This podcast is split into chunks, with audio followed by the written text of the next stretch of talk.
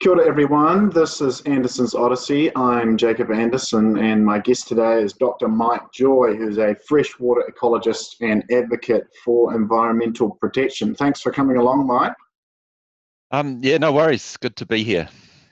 Yeah, so I mean, we're hearing, we've heard, everyone now knows about flattening the curve. It's been kind of heard loud and clear. Um, but scientists and others have been talking about flattening the curve for for decades when it comes to carbon emissions and trying to change um, biodiversity loss. And, and there's been a lot of um, talk now about how we can use this as the restart we need and kind of channel some of the energy into um, changing uh, environmental problems or using the energy to uh, transition, I suppose. What do you think are some of the tools for or things we can learn from this exercise that can help us transition into solving some of those environmental problems?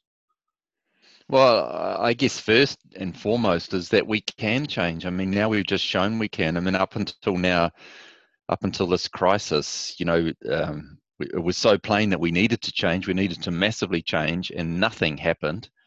Um, and and suddenly, um, because something's you know right in our faces, I guess, and and government did realize that they had the mandate to to make really tough changes and so they have. So i'm hoping that the lessons from this i mean this is you know i got to be honest this is the first time in a couple of decades that i've felt positive about the our future is that um, you know suddenly out of all this uh, inaction we have we have some action. And so i think it's a fantastic opportunity. This is this is so much uh, this is like a, a, a, warning. It's a gentle, gentle slap um, to get us to wake up. Um, it could have been so much worse, and climate change will be so much worse if we don't do something about it. And not just climate change. I see this, you know, COVID as this virus as just another symptom like climate change and biodiversity loss and the other things that, that we know are so crucial.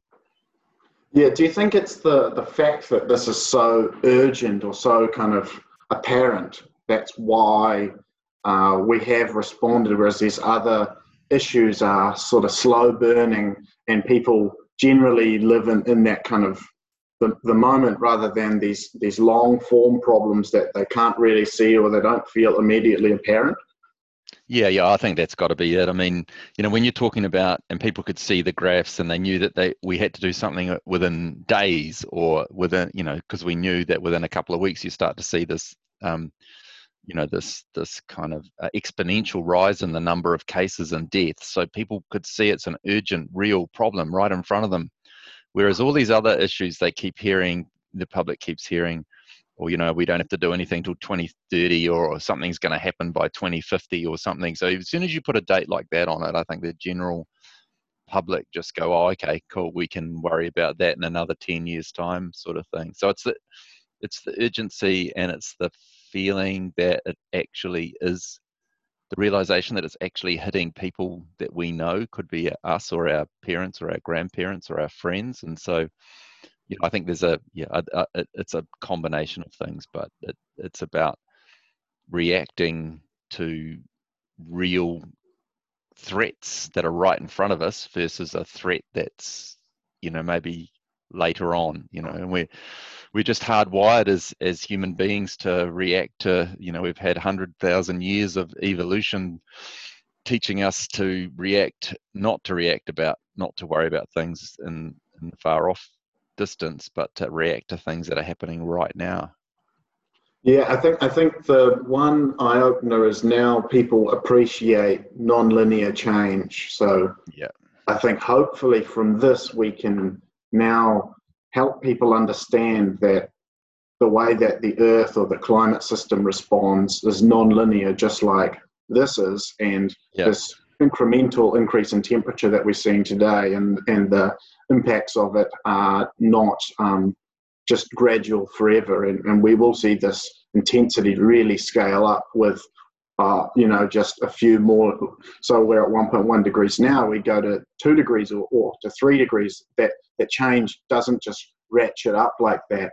Um, as, as does the impact on the, the biodiversity and, and, and that's that's only one part of a lot of these problems. I mean, what are some of the i mean the science and the community have really got behind this issue and, and really kind of worked together but what do we have to do to try and get community buy-in and businesses and, and others to work together on some of these environmental problems where they've historically pushed back even though the evidence is right there um, in our face as well yeah, I, I, mean, I don't know. I, I, kind of, I'm hoping, and I get the feeling that uh, that a whole bunch of people have have suddenly the the lights gone on, you know, in their brains that uh, the way we live is actually, you know, the uh, the consumption rates that we're at, the the way that we as a as a human population have outgrown the planet.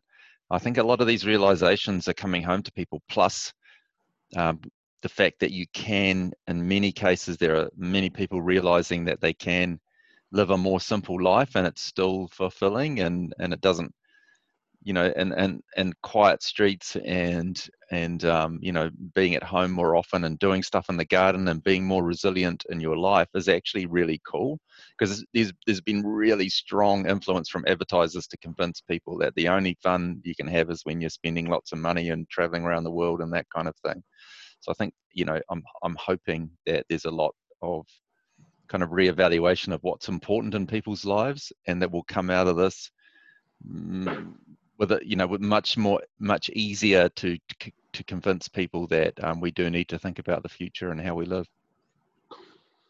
Yeah, and when we think about that, and we think about different land use in New Zealand, and I, I know you've spoken um, a lot about different types of land use and, and issues, and I want to kind of firstly talk about the Canterbury Plains in particular, and we've seen over the last 20, 20 years, 30 years, this rapid transition from sheep and beef to, to dairy farming in New Zealand. And in particular, the Canterbury Plains has had a massive impact for a variety of reasons. But we continue to farm this area, we continue to create more uh, freshwater issues and, and problems with soil and, and other things. But why, why is that area in particular not a good place to be doing dairy farming and why should we really be rethinking how we use that land?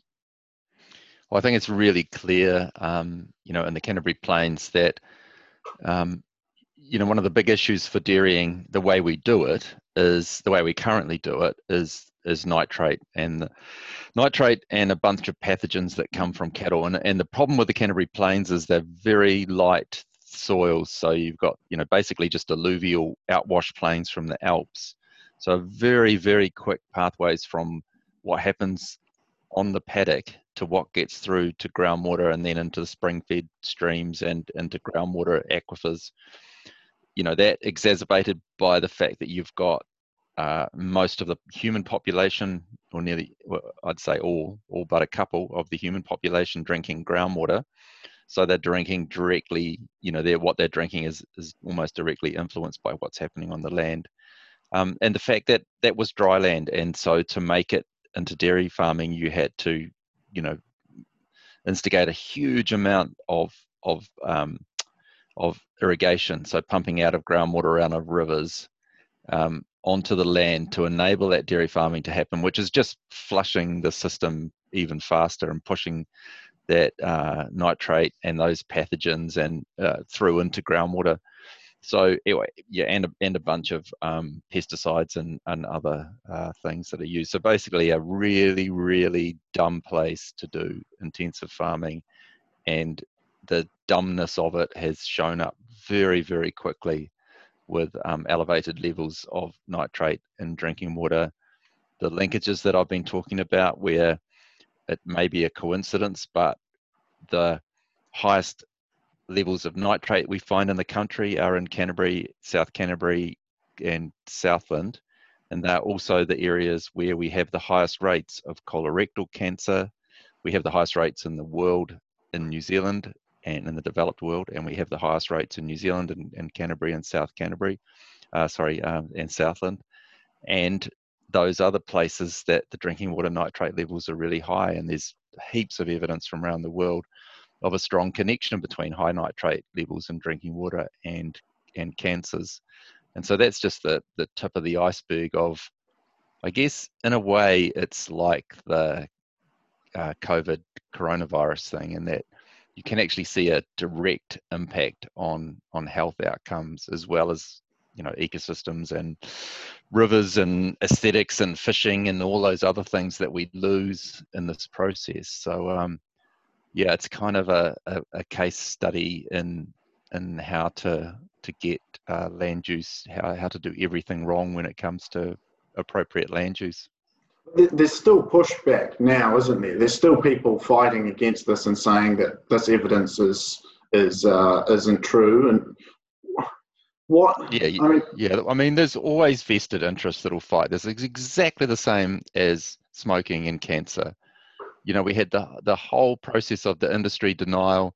And industry don't always directly deny it themselves. They they have other channels that they use. They've got lots and lots of money. So the fertilizer industry and the dairy industry, um, you know, Fonterra's risk of stranded assets if they reduce dairy production, milk production in this country. Um, you know, so there's a lot of money that's tied up in making sure they're quieting any voices that kind of question what they're up to here. And you know, this the the good old, you know, the old problem that we've always we've had for a long, long time about GDP. So, you know, it's increased GDP in Canterbury, even because you're not counting the costs, or you are counting the costs, you're just adding them to GDP.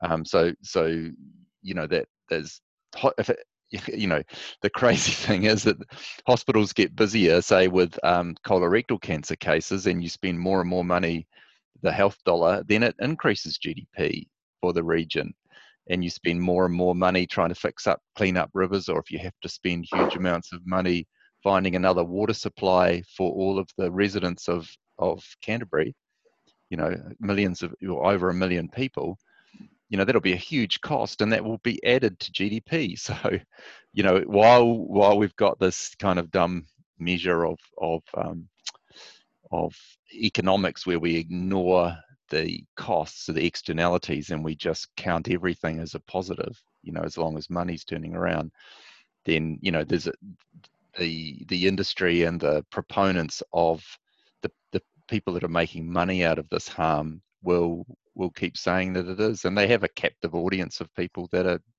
that are in the system already. The land values that are tied up, the irrigation irrigation companies, um, huge amounts of money to be made out of exploiting that environment. So that's what we're up against. Yeah, and you, you do get that paradox where you have these health issues and, and, and that sort of thing. And you haven't even addressed actually the the ecological impact really. Um, but in terms of the freshwater impact on the environment, and, and I think just re- recently another report's just come out illustrating that um, a huge amount of New Zealand's rivers are still in really poor quality. What, and I think that we don't really think about the, the freshwater ecosystem the same way that we do our, our birds and, and other wildlife. But what sort of state is our freshwater eco- ecology in New Zealand in some of these areas compared to a, a healthy, um, pristine um, freshwater environment? Yeah, that, I mean that report out today from Ministry for the Environment just you know nails home the issues that we have and i think probably you know for your listeners the the most obvious um, statistic that tells you the problems we have is that we have three quarters of our native fish on the threatened species list and that's that's higher than any other country any other developed country in the world by a long shot. You know when i i just wrote a paper on it last year and and that that you know places that we would think of as as having lots of polluted rivers, you know, the the average is about 30% um, native fish on the threatened species list. We're 75%. We're, you know, and, and the fish integrate everything that's happening in our freshwater ecosystem. So that's probably this, you know, what I would call one of the strongest signs of our problems. And if you have a look at that report from Ministry of Environment, um, the you know the state of our rivers for 2020, um, the 2020 report, you know almost everything that's measured is is getting worse. And the main places that it's a problem are in urban and rural catchments farming catchments and city catchments. And the important thing to remember though is that the urban catchments make up less than 1% of the length of waterways in New Zealand.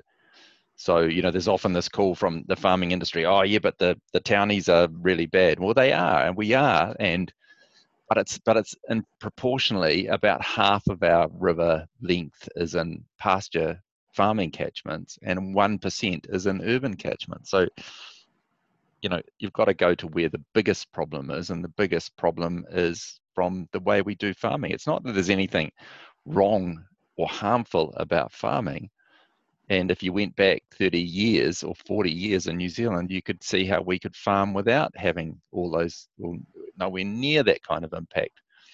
Um, it's about intensity. It's about the way we we pour so much fertilizer in to, to maintain stocking rates that are double or more than what we had you know a couple of decades ago.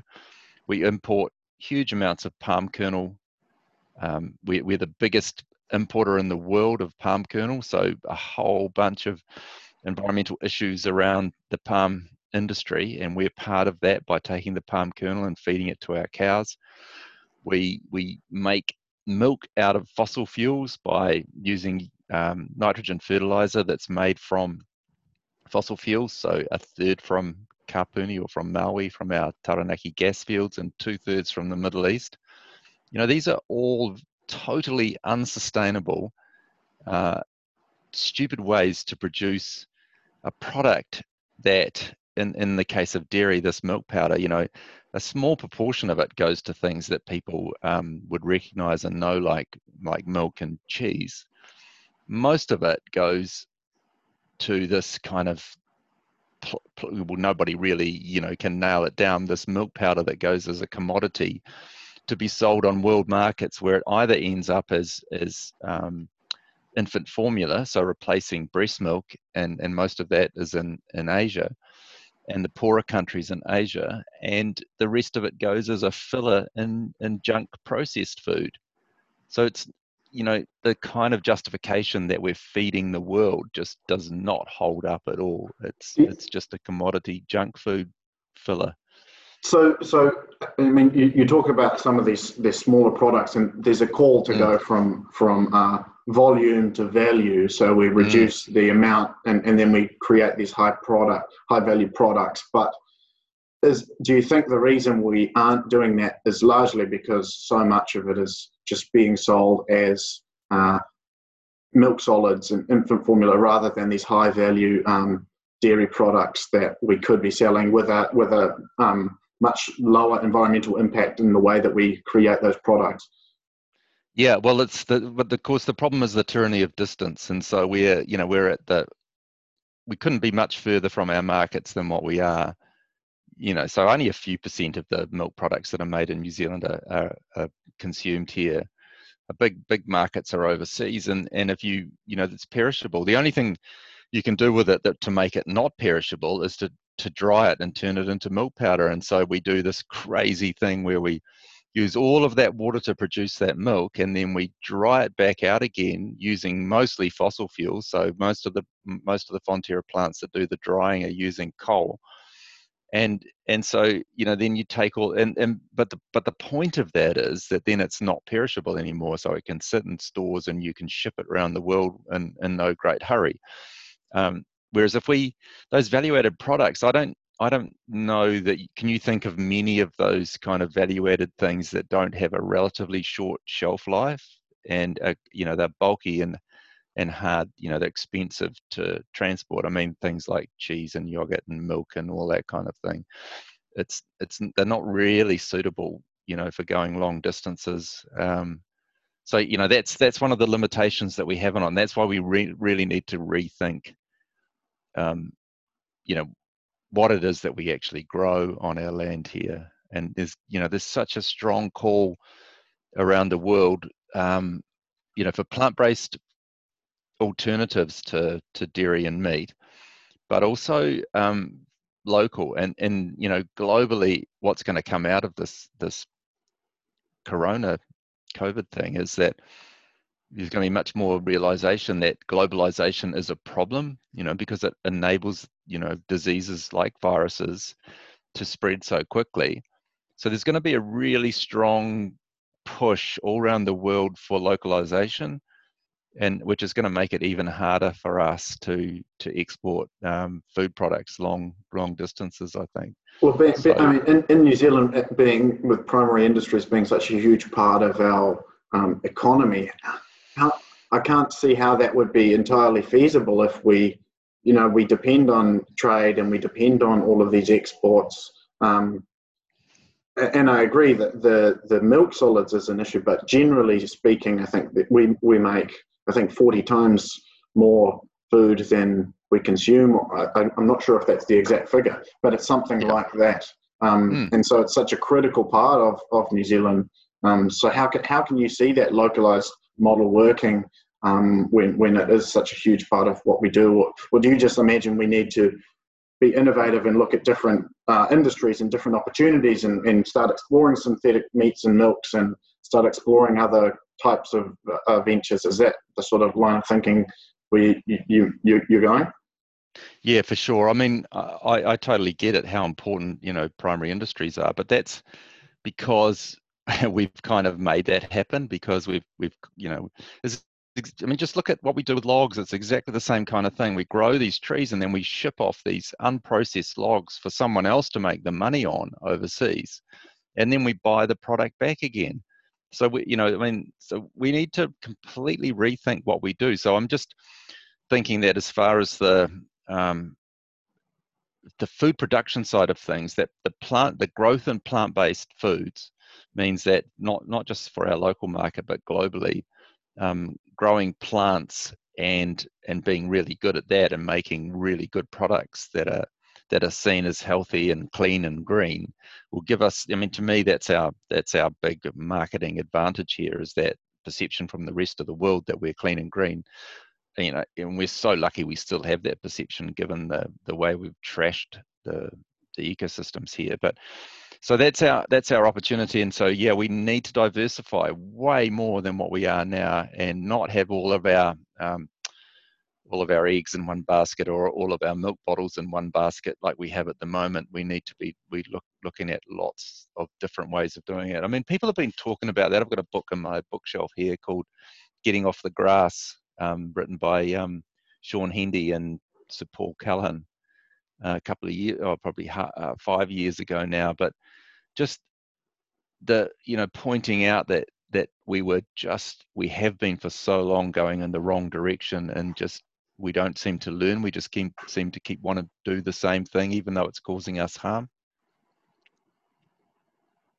One of, I think, one thing we do see in some situations is we are seeing farmers who are restoring wetlands. We are seeing them planting a lot of natives, trapping. Um, so there are some good stories, and there are farmers doing great work and trying to restore a lot of that biodiversity and, and promote um, the, the natural systems while they still uh, farm.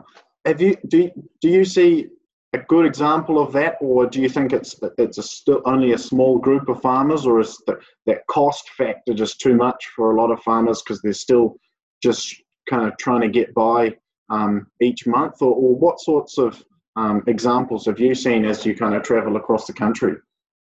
Yeah, I mean, I, I see I see all those things that you said. Um, so there are many, you know, particularly with dairy, many farmers who are indebted up to the eyeballs, and and I know, and I, you know, some of them are friends and they want to change, and the you know when you when the bank pretty much owns your farm, um, you you buy less fertilizer and they'll jump on you straight away because they don't you know, as far as they're concerned, you know, it's like a factory, and the more fertilizer that goes in one end, then there must be this, you know, a, a, matching amount of product that comes out the other end. Don't, not un, you know not understanding the non-linearity of, of, a biological system, and so there is that. There's the the indebtedness, the high high um, you know land values that have got out of control, which means that a huge proportion of the farmer's time and the cow's milk and the and the amount of water used, all of those things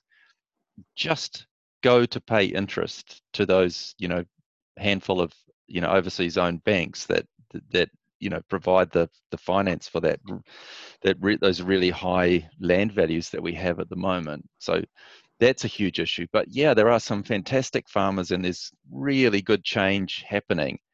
I you know personally i don't think that any of the legislation makes very much difference at all to farmers. Um, and, so what i see happening is is there's a there's a movement a ground up movement of change um, going under the banner of well there's, there's organics and there's there's um, regenerative farming is is kind of the coverall term for a whole bunch of really good things that are happening on farms.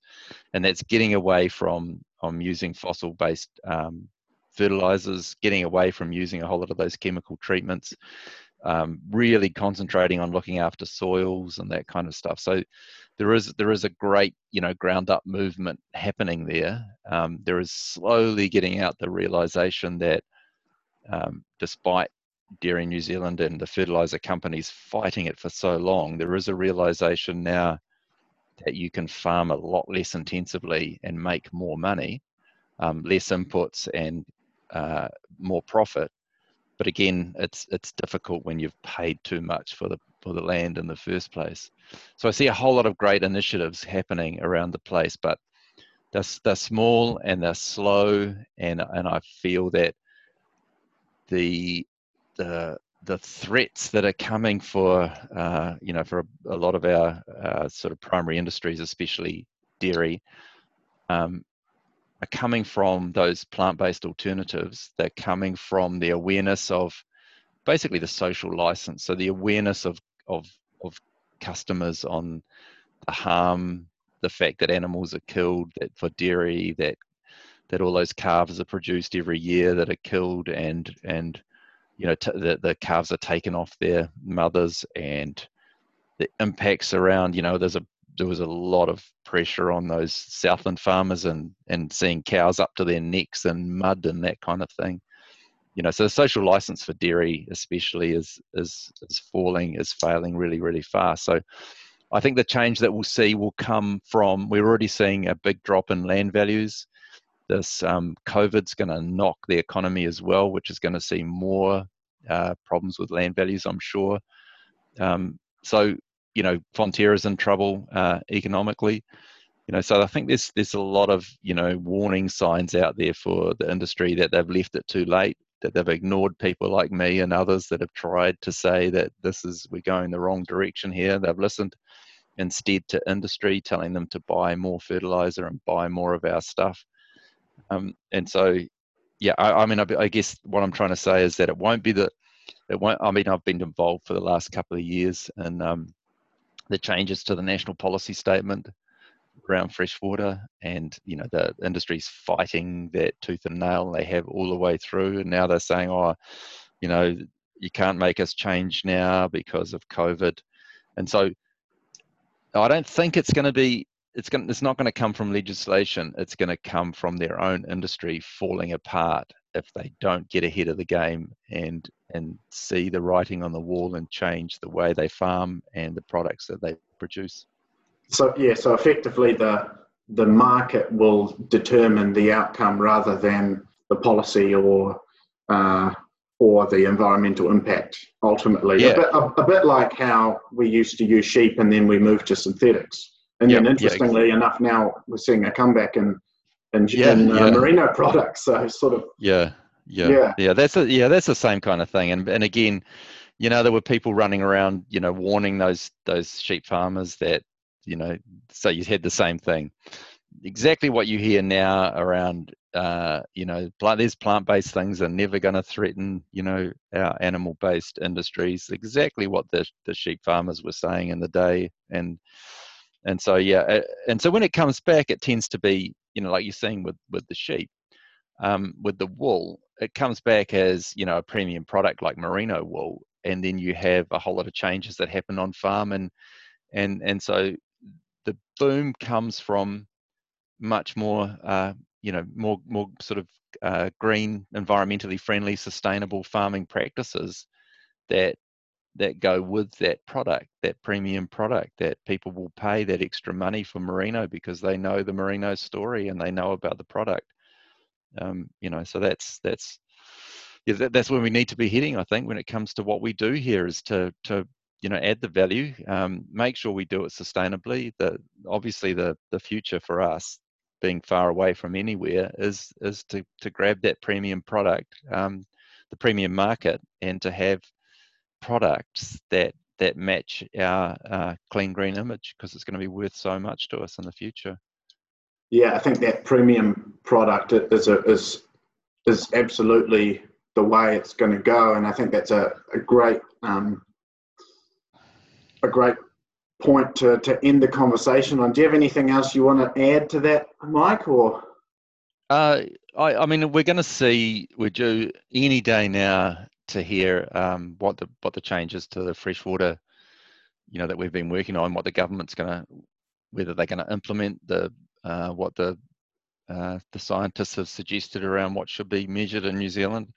Um, you know, I, I'm not holding out a huge amount of hope for what will happen, and because I, like I said, I don't think, you know, government legislation is always too small, too little, and too late and and I, I just hope that the farmers of New Zealand don't listen to federated farmers and and these these old school kind of you know head in the sand types like uh, you know um, the New Zealand First people and who just want to do what we've been doing and think that we're okay with that. I hope that they see the signs and realize that they need to change and and um, look after themselves, protect themselves by uh, not not doing the old stuff and changing to low input, low intensity towards regenerative farming, and then they will have a, a really and we we all will have a much more positive future then. Yeah. Well, th- thanks so much um, for talking today, Mike. It's been really fascinating. No worries. Uh, it was good to talk to you. Cheers.